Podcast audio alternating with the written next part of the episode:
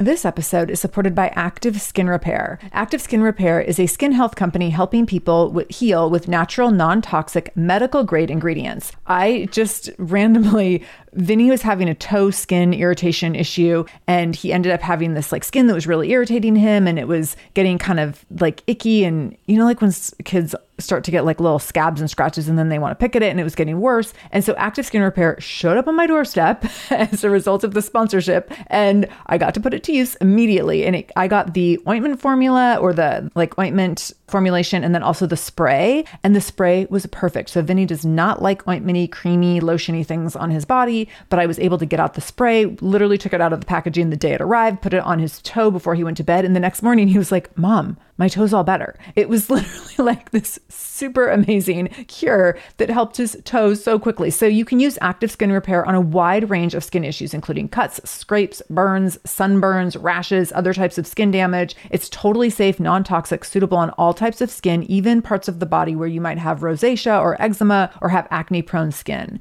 This is also safe for the youngest members of your family up to the oldest. So now you have one simple solution for your family's skin health needs with over 500 500,000 happy customers and thousands of five star reviews and super safe and clean ingredients, active skin repair is something that you want to have on hand for your family. So, to get your own active skin repair, go to activeskinrepair.com to learn more about active skin repair and get 20% off your order when you use the code shameless. That's activeskinrepair.com. Use the code shameless for 20% off your order. activeskinrepair.com, code shameless.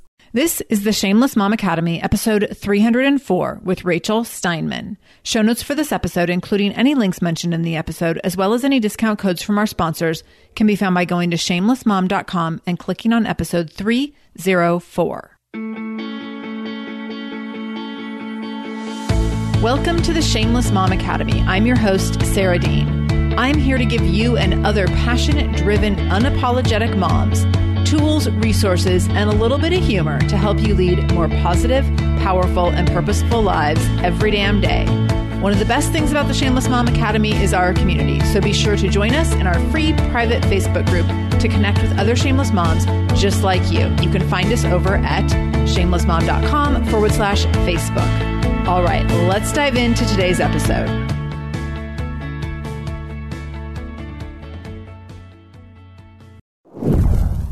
Rachel Steinman is the debut author of Inherited, an insane family memoir coming out soon. Described as a literary Jackie Collins, Rachel's writing is steamy and confessional while remaining poignant and inspirational. Rachel received her bachelor's in psychology from UC Santa Barbara and her master's of education from UCLA. She's written a treatment for a TV series based on her book and is working on adapting the story to become a serial podcast. When she's not writing personal essays, she's writing editorial copy for a luxury lifestyle business. Rachel lives in Los Angeles with her internet marketing genius and hilarious husband, their athletic, musical, and bright teenage daughters who are 13 and 16, and their ridiculously cute rescue puppy. I reached out to Rachel after she shared part of her story in a Facebook group that we're both in. She shared that she was writing a memoir about four suicides in her family and her path to mental health advocacy. Rachel's family story is tragic, but not without some valuable lessons, and her journey in uncovering the layers of her family history is beyond compelling. I am so grateful she agreed to come on the show and share her story with us. Listen in to hear Rachel share how she found her grandfather's unfinished memoir that told the story of four family suicides, how learning her family history helped her destigmatize mental illness, the importance of teaching your kids about their family stories, traumas, and risk factors how family trauma becomes part of our DNA, and how she faced her family after writing about their darkest moments and actually was able to strengthen strained relationships. Like I said, this story is really, really compelling and it touches on a lot of different intense, dark, deep topics. So I'm just so grateful that Rachel was willing to come on the show and talk so openly and so graciously about so many of these things that can be a little challenging. And she has a good sense of humor for the heaviness of everything that we are about to dive into. So I'm so, so honored and so grateful and very excited to introduce you to Rachel Steinman. Rachel Steinman, welcome to the Shameless Mom Academy. I'm so happy to have you here today. And I'm so happy to be here. Thank you. I already mentioned in our pre interview that I just really appreciate you coming on. I know you're talking about your personal family story. And it's a pretty vulnerable story. So I just want to preface all this with saying I'm just really grateful that you're coming on to talk about a delicate topic. And I know that you're ready to kind of dive deep. So thank you. Thank you. Yes. Thank you for sharing my story. Yes. I'm looking forward to it. So let's go ahead and hear just a little bit more about the dynamics of your personal and professional life beyond your bio and what you're most excited about right now.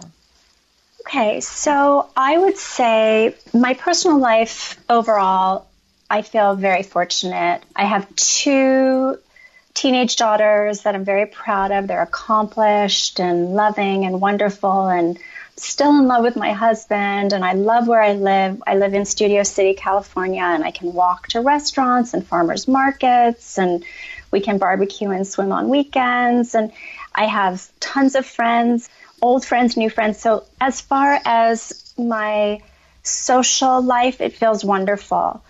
But there was always something nagging at me, wanting to feel a little more fulfilled. And we'll get into, I guess, later on talking about why I started writing. But what I'm very excited about right now, besides getting my book out into the world, is this platform called Medium that is kind of like a blogging and social media platform that gets more eyes on my writing essays. Mm-hmm. And I'm using it to build a platform because writing is something that's relatively, over the past five years, new to me. Before that, I was a kindergarten and first grade teacher.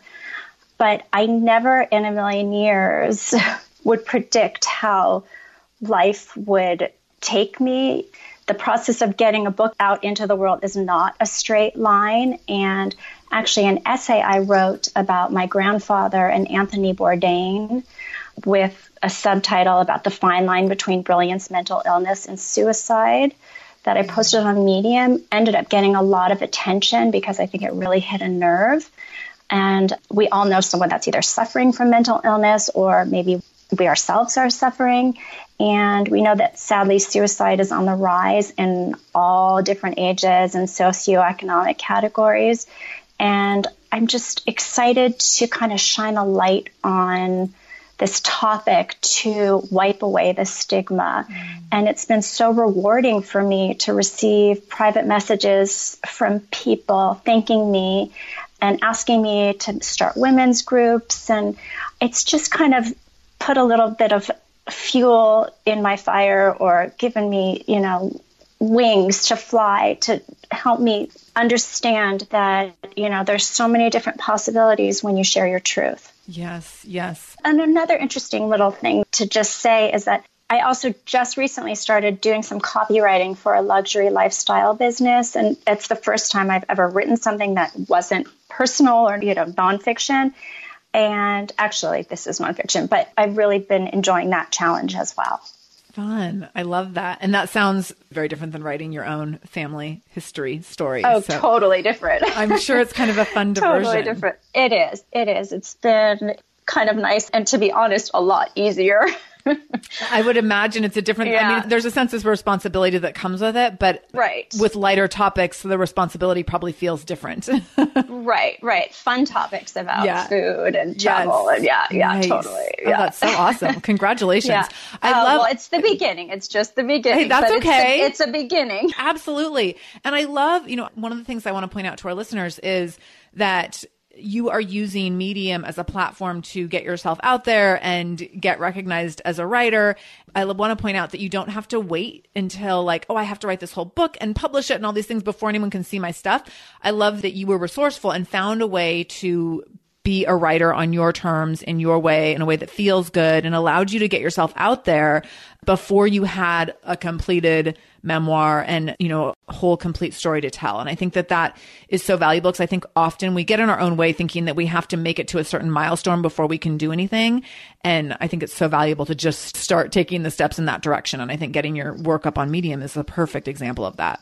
Well, you know, what I would like to point out to your listeners is that they too can go onto Medium. It's really easy to use and wonderful. And it kind of grew out of my frustration of writing essays and submitting them and just not hearing back from anybody. Yeah. And I was just frustrated and it was kind of this catch 22 of oh you can't get an agent because you don't have a platform but how do you get a platform if you don't have anything published so i just said i'm tired of this and i'm going to just do my own which is perfect for your listeners, yeah. shameless kind of self promoting. Totally. And anyone can go on Medium. And there's even a way to make money. And I'm slowly making a few dollars on these essays. But it's, it, again, it's a beginning. Yes. And that feels good to just not keep, you know, feeling stagnant. Absolutely. And I love the yeah. idea of I've had multiple friends who want to become speakers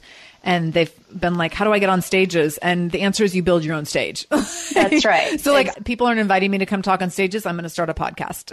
exactly. so, yeah, you build your own stage. I love it. This episode is supported by AquaTru. Having clean, safe water is the last thing you want to worry about. But unfortunately, according to extensive research by the Environmental Working Group, three out of four, yes, three out of four homes in America have harmful contaminants in their tap water. So that's why you got to check out AquaTru. AquaTru purifiers have us four four stage reverse osmosis purification process. And their countertop purifiers, which is what we have, take no installation or plumbing, and they remove 15 times more contaminants than ordinary pitcher filters. And they're specifically designed to combat chemicals like PFAS, which can lead to potentially adverse health effects like cancer, endocrine system disruption, and liver toxicity, which is part of what makes AquaTru so special, unique, and important in terms of how they are able to filter water. They also have water purifiers to fit every type of home. So, like the installation free countertop purifier that we have at our house, to higher capacity under sink options. They even have Wi Fi connected purifiers and mineral boost options. So, I'm so excited about our new AquaTru. And here's the thing I swear it's like a gentle reminder to actually drink more water every time you walk into your kitchen.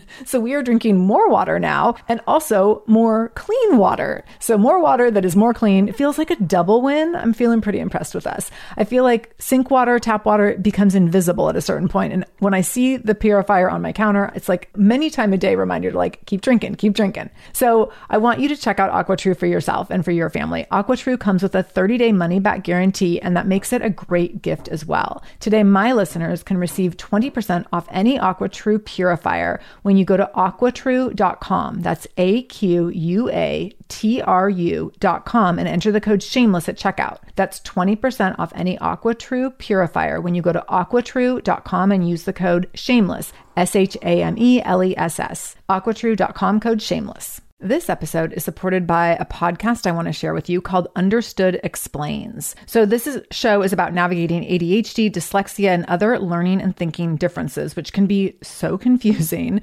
And so every uh, season of the show is around a different theme. So there's a season on special education, there's a season on ADHD diagnosis for adults, and the current season is all about IEPs. I love this podcast because the episodes are 10 to 15 minutes long. So if you are short on time or short on focus, you can take this content in super quickly, easily. It's very digestible. And the show is hosted by teacher and special education expert Juliana Urtubey. So Juliana talks all about how to navigate educational plans, IEPs. She talks about the differences between IEPs and 504 plans. She really breaks things down in a really clear and simple way so that you have some of those questions that you might be thinking around like, does this pertain to my child? Is this something I need to be looking into? Like, where do we go from here? Where do I go if I have questions? Juliana has you covered. She explains so many different things and so many different little pieces and nuance of IEPs and special education and different things on Understood Explains. So I want you to go check it out wherever you're listening to this podcast. You can go listen to Understood Explains. Just go into your podcast app, do a search for Understood Explains,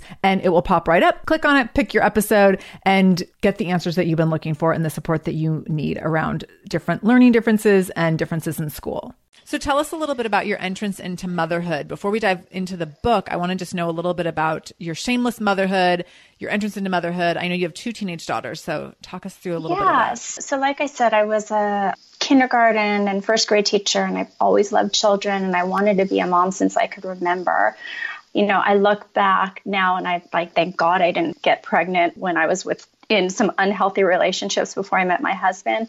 But I also have to laugh too because I was a kindergarten teacher at very exclusive private school in Pacific Palisades with, you know, it, your listeners may not know, but that's in LA and like near Malibu, very wealthy families. And I was 23 years old coming in, working with their precious, you know, children. And I was giving all these parents advice, which just cracked me up.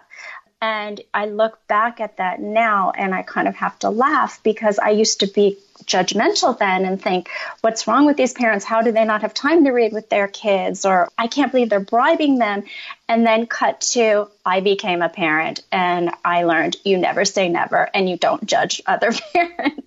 Right. But once I had my first daughter, I never felt happier, but I also never felt a little bit more alone because my mm. husband was just starting a business and he was off traveling and you know 5:30 would hit and you know I was eating cold mac and cheese and those beginning years can feel very lonely.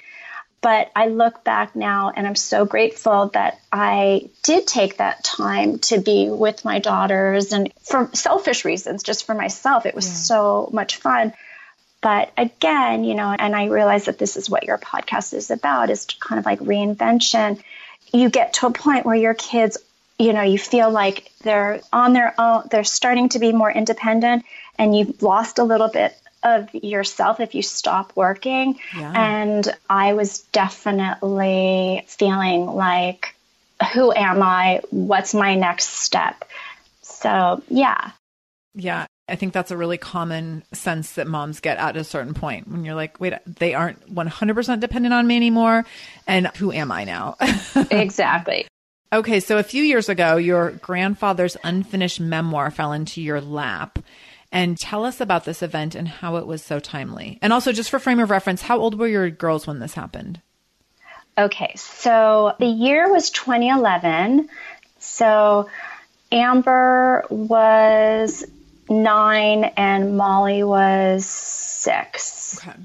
And my grandfather, back in 1987, jumped out of his high rise on Wilshire Beverly Glen, which for reference is like basically in Beverly Hills.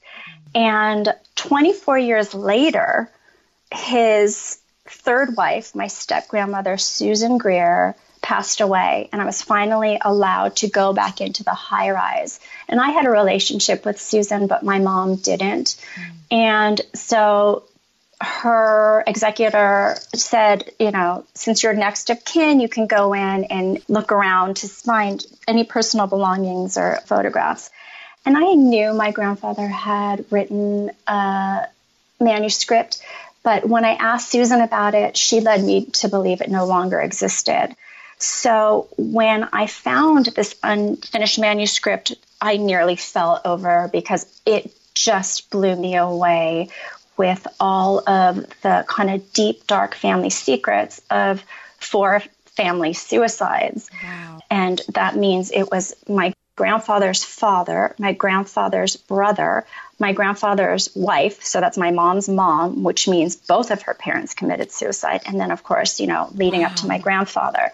And I just thought, oh my God, at this point, I'm 40 years old and I'm ready to kick my mother, who's not diagnosed yet as bipolar. She was diagnosed as depressed and was taking Wellbutrin, but when you're depressed and you're taking something that kind of like picks you up and you also are bipolar, it can increase mania. So she mm-hmm. just was not properly diagnosed.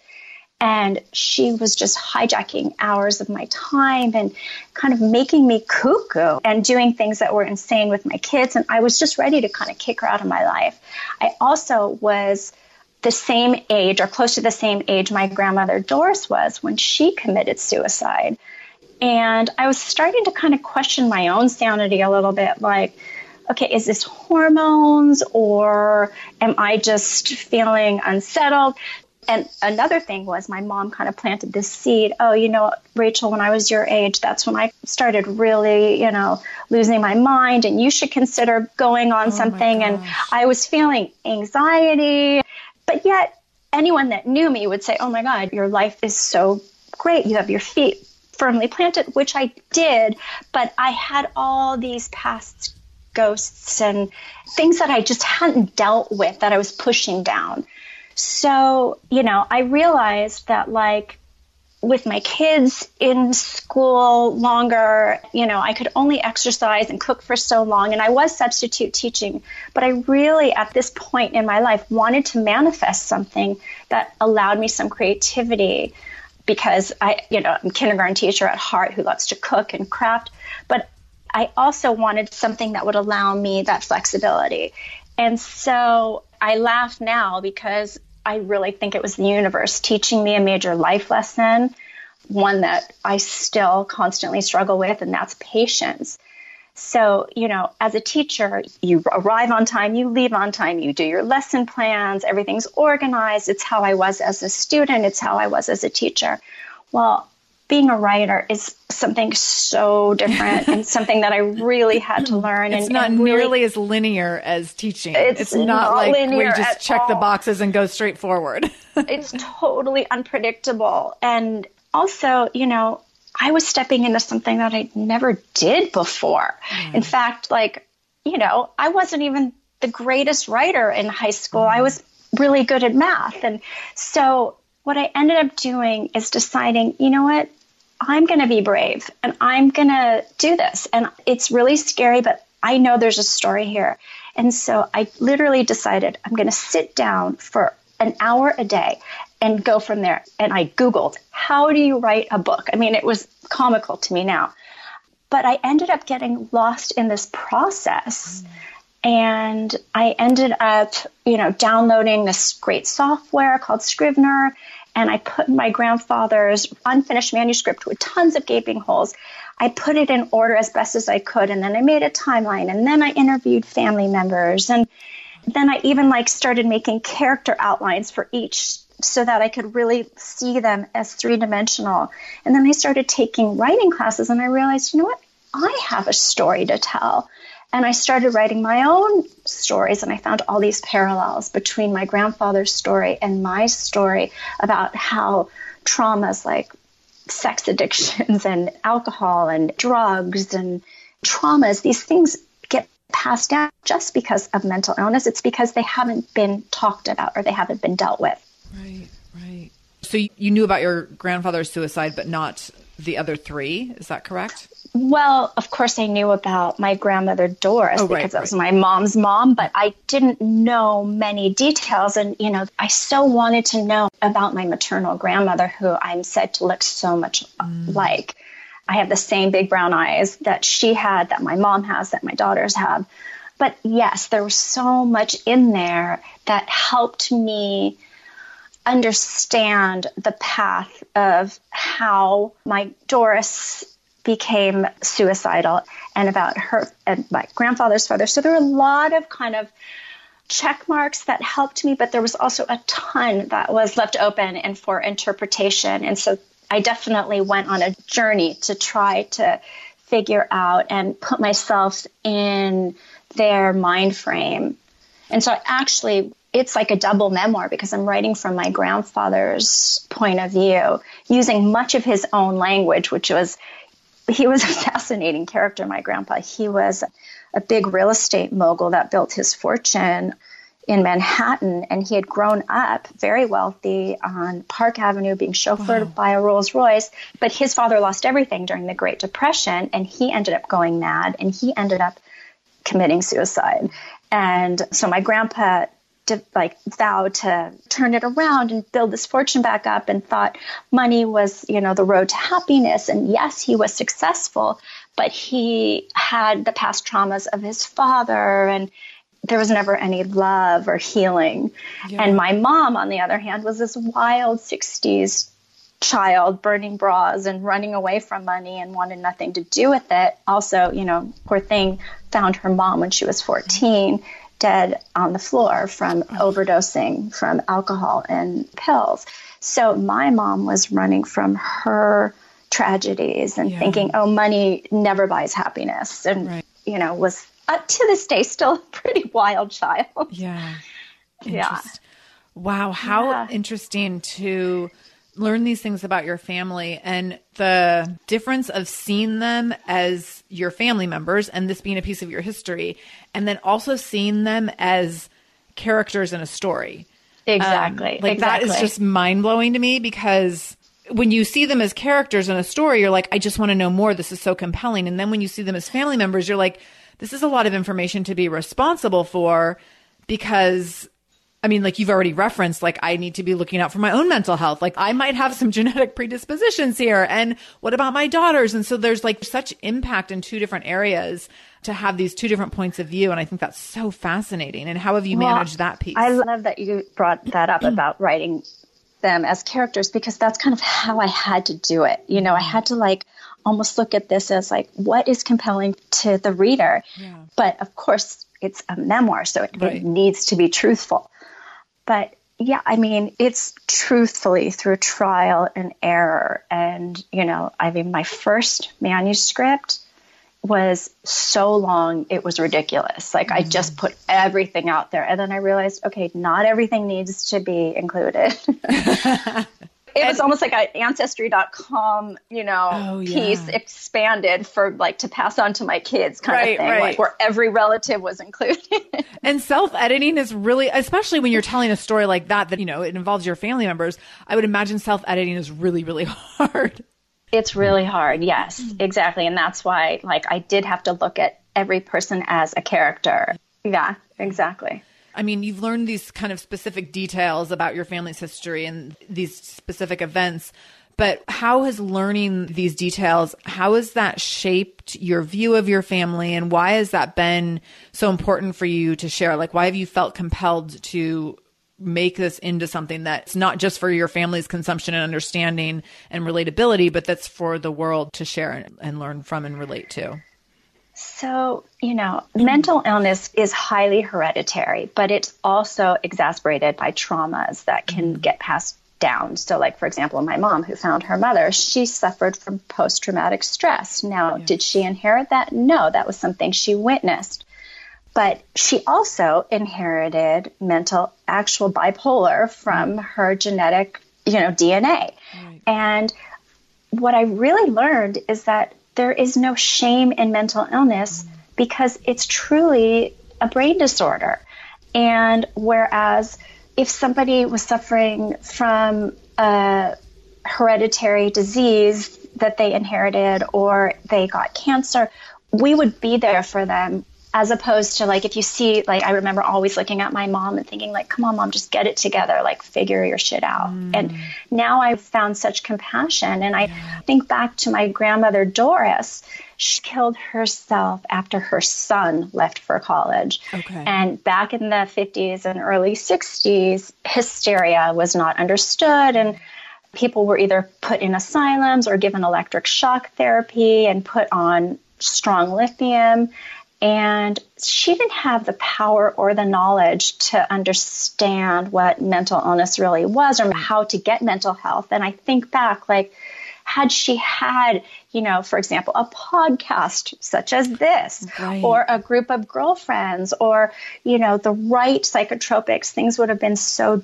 different. Yeah. Well, I mean, the tools looked different and the availability and access to them was very different too. And just, yeah, and the breadth of tools was much more limited. Yeah. And I also, I mean, you know, and then I look at my grandfather and, you know, I thought he jumped because he lost his fortune like his father had. And I thought it was always about money. But, you know, 24 years later, when I finally was allowed back in, there was still an estate that ended up, you know, saving my mom, thank God, because mm-hmm. my mom at that point was living paycheck to paycheck and couldn't afford her medication and everything. But it wasn't, it had nothing to do with money. He also suffered from major depression and mental illness. And he also never got over his father, his wife's, and his brother's suicides, as let's be honest, who would? But, right, right. you know, in this day and age, there are a lot more avenues for support and, you know, I think like why I'm so like, if nothing comes out of this book, which I don't believe that's the case, what I have learned is that we are only as sick as our secrets. And, mm. you know, whereas my mom ran from her diagnosis her entire life, like of course, who would want to be labeled mentally ill when both your parents commit suicide? I mean, it's truly like yeah. mind boggling, right? But the moment she faced her mental illness and didn't run from it, that's when her life got better. And it's so good to be able to talk about this and share about this. And I want to remind people they're not alone. There's so many people suffering, and there's so many people that are out there to help you. And NAMI, N-A-M-I, the National Alliance on Mental Illness, is a great kind of resource to just Google if, if any of your listeners are interested. I've been on that site before, and I will link that up yeah. in the show notes as well. Thank you for mentioning yeah, that. Of course. I of love course. you that you point out that we're only and now I don't remember the term that you as sick as our yes. Secrets. Well, I was going to yeah. say, say as yeah. safe as our secrets, and I was like, that's not right. Yeah. We're only as sick as our secrets, and I think that's so true. And I want to also address, and I don't know if this came up in your research or to what point it did, but statistically speaking, having a parent commit suicide like massively increases your chances of being suicidal and acting out on that as well. And so it's interesting having your grandfather what he was surrounded by like it's not surprising in some ways that doesn't make it less sad and you know very traumatic for everyone involved but when you have that many people around you coping with mental illness by suicide like it's not totally exactly. shocking exactly really and when you're feeling mentally uh, very like just fatigued and ill and depressed and you don't want to get out, it feels like the easy yeah, route, right, you know. Right. But what I want to remind anyone that's feeling depressed and God forbid suicidal, our suffering is part of being a human. You know, mm-hmm. emotions are normal. Some are more severe than others. Right. But beyond that, the next day, the sun comes up and it can be beautiful. And you have to remember all these, there's so many wonderful stories of people that have survived that are so beyond grateful because if suicide had been successful, they never would have gotten to live out such a full, wonderful life. And, right. you know, not to be cliche, but there's light at the end, you know, mm-hmm. there's light on the other side. Right. Waiting for you. And that's why we have to. And sometimes people that are suffering are hiding in plain sight. You know, mm-hmm. I don't mm-hmm. know if you've ever heard of some like people that commit suicide and you're completely shocked because they had these full lives. Right. And, you know, it's real. You know, this is truly a brain disorder that requires often psychotropics, but for sure therapy and love and support from friends and family and to just, you know, the kind of bravery to reach out for help. Right, right. So for yeah. people listening, obviously, if you've been impacted by a suicide, keep in mind that you would be higher risk. And then also, if you know people who have been impacted by suicide, just be mindful of their experiences and that they would be higher risk as well and recognize how you might be able to be a supportive friend and kind of keep an eye out for warning signs and things like that, I think is very valuable. Um, exactly. Um, and, and it's why, like, you know, my older daughter, who is at a very academic, school and the pressures are incredibly high. I'm always, you know, kind of Checking in the background in. worrying about her mental health because, you know, the anxiety for our kids these days yeah. is just so high with college and it feels a lot different with that and, you know, mix social media into it all and it just feels exasperated. Yeah. And I have open dialogues with her all the time like, honey, you know, our family history, and I always want to check in. And if anything ever feels like it's too much, I'm here for you, and let's talk about it. And you know, I mean, thank God she seems okay beyond normal teenage normal emotions, teenage angst. right, right. But you know, just I mm. think me just talking to her about it. One, it, it relieves me knowing that like we're she knows she can come to me but I also just want to give her tools so that right. if she does get to that point, she knows to reach out and she knows to take care of herself. Yeah, yeah.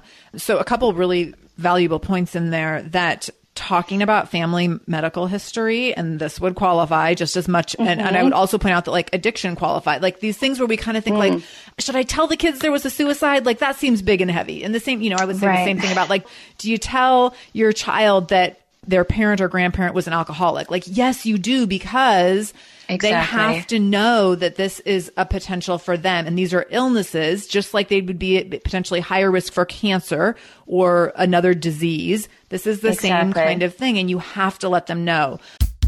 Oh, hey, everybody. It's us, Blair and Molly, your old pals from Toddler Purgatory.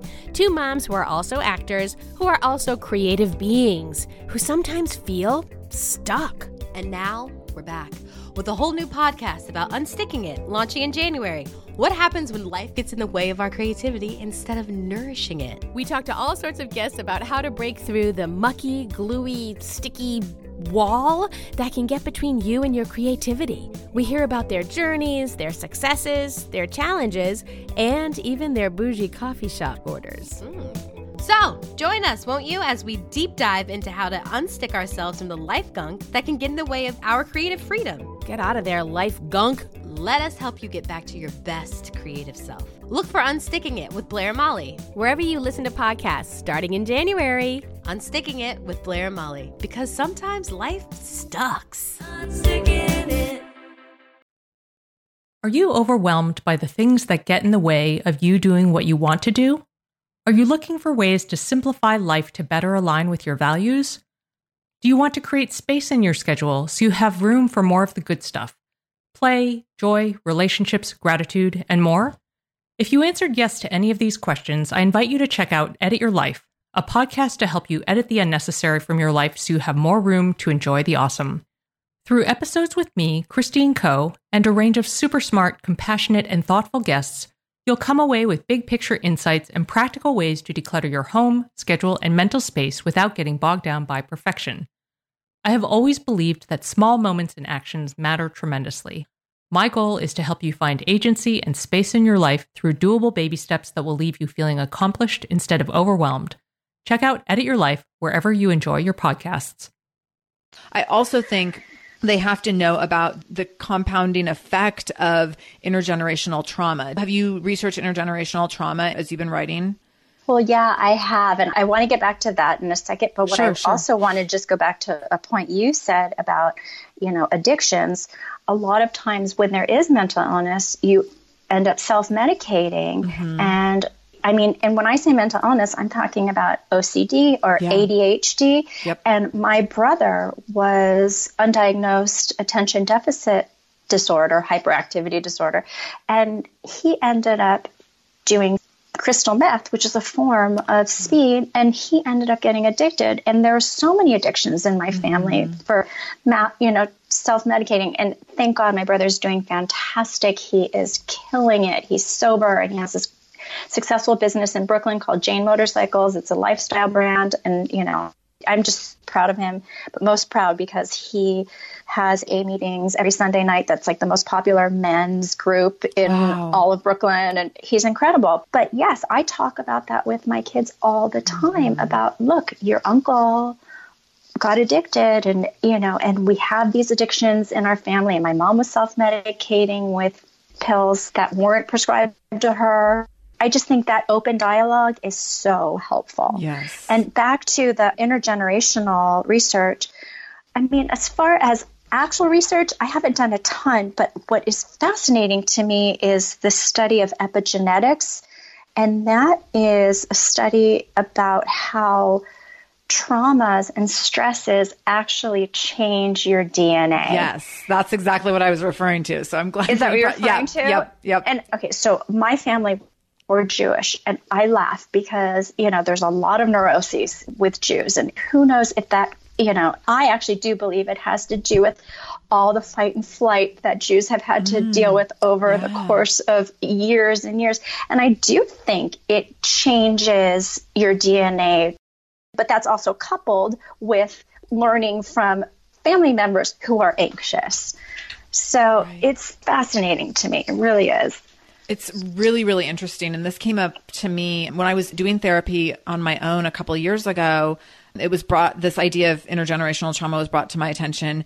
So now I'm convinced, and this is like so lighthearted in comparison to what we're talking about, but I'm convinced that like I have stored, I have someone's family like stored trauma in me and I don't know what the trauma is. Oh, that's funny. So it's been really interesting like I was telling the therapist, I'm like, I feel like. How does it manifest? So it manifests because I feel like overly empathetic about things and not to be like, oh, I'm such a thoughtful and kind hearted person that I feel everyone's pain, but I feel like I feel other people's pain like in a strangely acute ways sometimes. And I'm like, am I just weird? Like I shouldn't be processing someone else's trauma on this deep of a level. So for mm. example, like I witnessed a drowning a few years ago oh, and okay. it was so traumatic for me and I couldn't like it took me months of just like I w- kept having like flashbacks on it and all sorts of things. And I was like, I witnessed this on a beach in Mexico. And like, I wasn't in the middle of the situation. I was a bystander kind of as it was happening, but it impacted me on such a deep level. So I was talking to my therapist about this and she talked about two things. She said, you know, when you witness trauma, your brain can't separate out if you were just a bystander or if you were actively mm. involved. So that was really interesting. But then she said, it definitely could be. And I just had like lifelong anxiety that's kind of unexplained. And she said, you definitely could have, like, it could be like your grandma went through, you know, maybe your grandma or some other relative of her generation had some sort of sexual trauma or something that was never processed. And so that was imprinted on the family's DNA and carried through. And so she's like, you know, I don't, my grandma's not alive. You know, a lot of my like second generation family members are not alive anymore for me to ask these questions, nor do I think I would go to my grandma and ask that anyways. Right. But exactly. It was just interesting to think about. She's like, you could be carrying someone else's trauma that is removed from you. And it might not necessarily even be like your next level like your mom or dad, for example. It could be, but it also might not be. And that was just fascinating to me. So yeah, it that's kind so of so interesting. I know. Well, maybe it's like evolution's way of yeah. kind of warning you or getting you know you prepared for something that your ancestors weren't able to, you know, right. I, I don't know. Right. It, it is so interesting. It's so fascinating. So I haven't had the time yeah. to do more research on it, but whenever I have the opportunity to ask people about it in interviews, I'm like, tell me what you know because I think it's very valid. And I think a lot of people can now recognize, like, if you know that your one of your parents had trauma in a certain way, then you can look at yourself and be like, oh, maybe that's why I feel this way about these certain things, or I re- react in certain ways about certain in certain situations. And I think that's just again, just like knowing that your family has a background of mental illness or cancer or diabetes or anything like that's just all really valuable when we look at our own experience right. and how it's we knowledge. Take, yeah, it's and how we take care of ourselves in the world. I think it's so powerful. Exactly. So, how has documenting your family history impacted your life in unexpected and surprising ways? Well, you know, I definitely think writing is very healing and worthwhile because to know yourself is to really see things clearly and I think to really live authentically. And, you know, again, another cliche, the truth will set you free. Mm. I really think it does. And it was not easy and it's still not easy. And I wrote about a lot of my crazy past and because I had a very tumultuous childhood with divorce and being, you know, not feeling welcome at my home. Just a lot of things happened in my life. And I stirred up old ghosts. And when I very easily could have walked away, and when I found my manuscript, my cousin and my mom, they didn't want to look at it. And I delved deep into it and really spent a lot of time thinking about it. And I felt like now at this point, it's given me such clarity. And I feel so much more settled because I'm not pushing the past away and I'm not fearful of the future. It's helping me. Now, don't get me wrong, believe me, I still have my anxiety. I still do that, but it's helping me more to be in the moment. But one thing I will say, and this is something that I've learned over these last five years, is that I thought, oh, I'm just going to sit down and I finished writing it. And once it's done, that's going to be it. No, that's not at all the case. you, you, can't just like put a bow on it and put it in a closet. No, I can't just put a bow on it and then it be a New York Times bestseller list. No, it doesn't work that way. The, the truth really does take persistence and perseverance. And it's why I sit my butt down every day and look at it and rewrite it and think of angles and think of essays and you know, it's my own kind of MFA, but right. it's also my own catharsis. And so documenting your history is just, I mean, even if it's just for yourself, it's so worthwhile. Mm, I love that. I think that's so powerful. I love that. So you yeah. mentioned being that your mom wasn't super into diving into this with you. What were your fears around making your family stories public? And how have you addressed that? And especially in preparing yourself and your family for that? Yeah, so it's funny. So I finished my first draft and I showed it to my brother, who, you know, this is the brother that was the crystal meth drug addict. And he was great with it. He was okay with it. I was so afraid to show it to my mom. And to be mm-hmm. honest, I still haven't shown her the completed draft yet. But I ended up, I'm so glad kind of the way things rolled out with the essays, which were like slowly kind of giving her little tidbits of the subject matter. Because when she first realized that I wasn't just writing about my grandfather's story, I was writing about her, she flipped out because she knew she was a wild child and yeah. not always the greatest mother. And, you know, she was worried and embarrassed. But now we've gotten to such a great point and I'm so beyond grateful. We've never been closer. And then it goes back to like telling your truth and our conversations are so open and honest and you know i told her this story it's really a love story to her it's a mother daughter story that has a happy ending. But also on the other part about making, you know, my fears about making my family story public, you know, I really wanted it to be truthful. Yeah. And my grandpa was such a narcissist. I mean, somewhat cut from the same cloth as a Donald Trump character. You know, he used self tanner, he was womanizing, he had affairs, he made deals on the golf course. It was all about winning. I mean, he's even mentioned in The Art of the Deal, his he and his business mm-hmm. partners.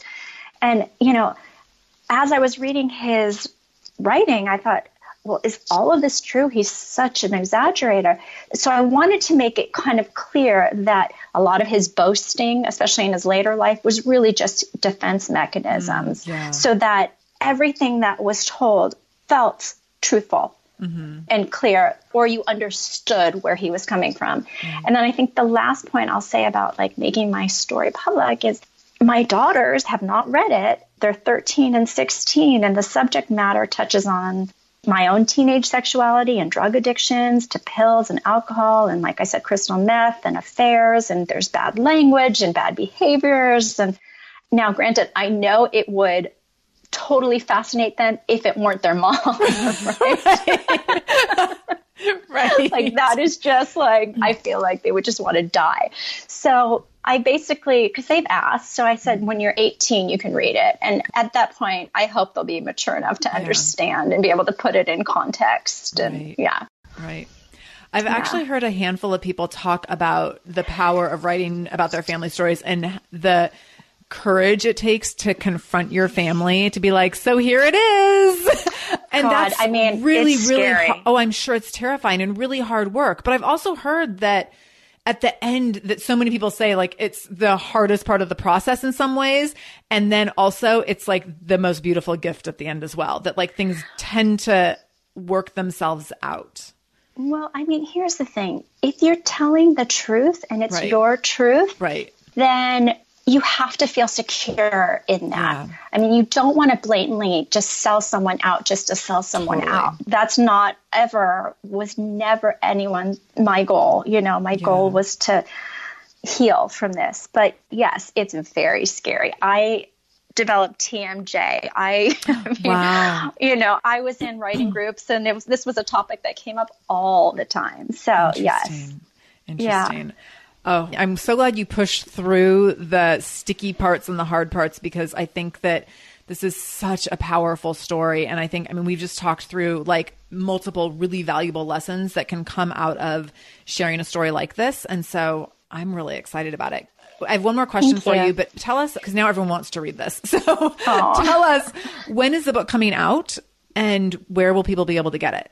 Do you have that information? So I do not have that information okay. yet. Okay. Yeah, yeah. So it's coming out soon. I just don't know. I can't give that information okay. just yet. That's okay. But, you know, I would love your listeners to follow me on Twitter. Okay. And then um, they'll know. They'll get all the updates. Once it's available, they will know. Okay. Yeah. And, and I'll keep an eye on things too, because I will definitely post and we have a private Facebook group for my audience. Yes, I just joined it. Oh, I'm yay. so impressed. I'm so impressed with your broad reach across the country and maybe the world. yeah, I think it's across the world. I, the other day That's someone was so commenting cool. about something from Australia and I was like, "Oh my gosh, this is so cool." It's so great. Yes. So, Gotta but I definitely want to I know. I'm glad you're in that group because I'll definitely when the book comes out I want to promote it there and definitely share with Thank people there because I know that this will be really impactful to our audience as well. Thank you. So now you. I want to know, and I mean, you've shared many examples already, but I do want to know in what ways you're a shameless mom.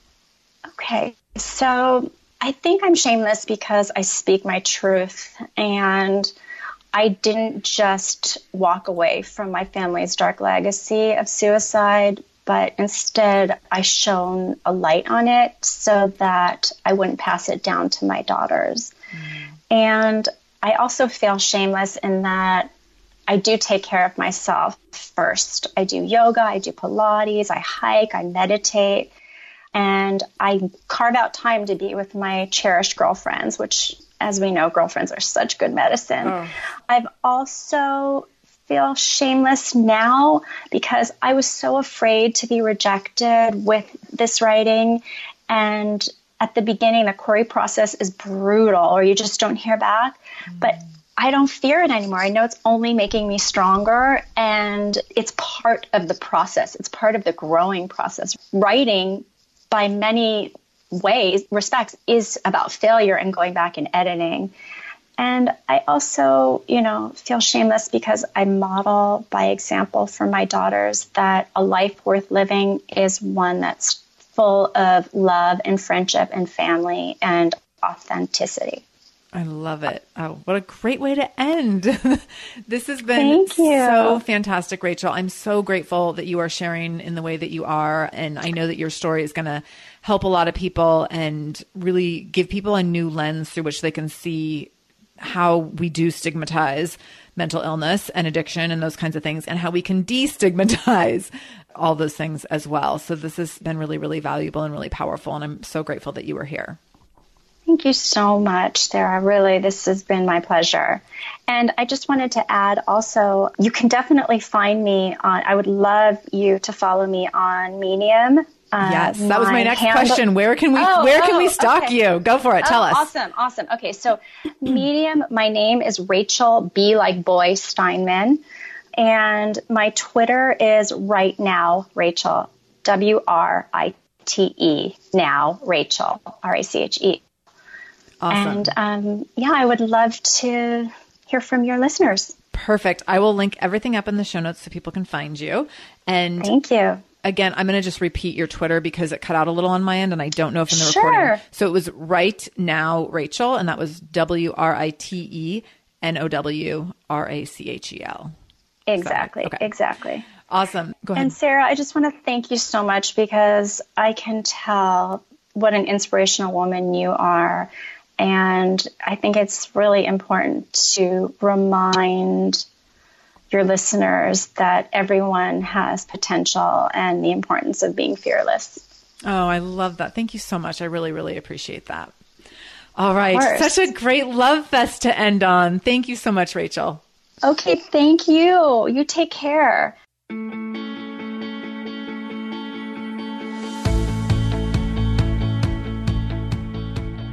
Thank you so much for joining me in the Shameless Mom Academy today. I really, really appreciate you being here, and I hope you learned something new. As always, this conversation will be continued over in our free private Facebook group. You can join that group by going to shamelessmom.com forward slash Facebook to connect with other shameless moms just like you. Additionally, if this is your first time listening to the show, know that we are here every Monday and Wednesday with a brand new episode. So make sure you subscribe. Go to whatever podcast app you use and subscribe to the show so you never miss an episode.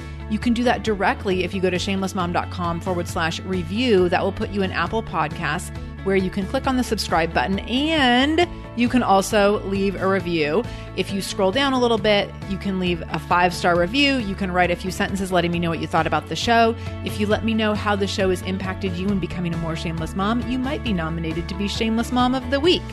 Also, please share this episode. My goal is to help more mamas be more shameless every damn day. So please do share this episode. You can take a screenshot of the episode on your phone and then share it out on social media. Tag me at the Shameless Mom Academy on Facebook or Instagram. I'm quick to reply and eager to send you Facebook love and love to be connected to all of you. So, again, thank you for being here. I can't wait to be back here again with you in just a couple days. And until then, no matter what you do today, make sure you do it shamelessly.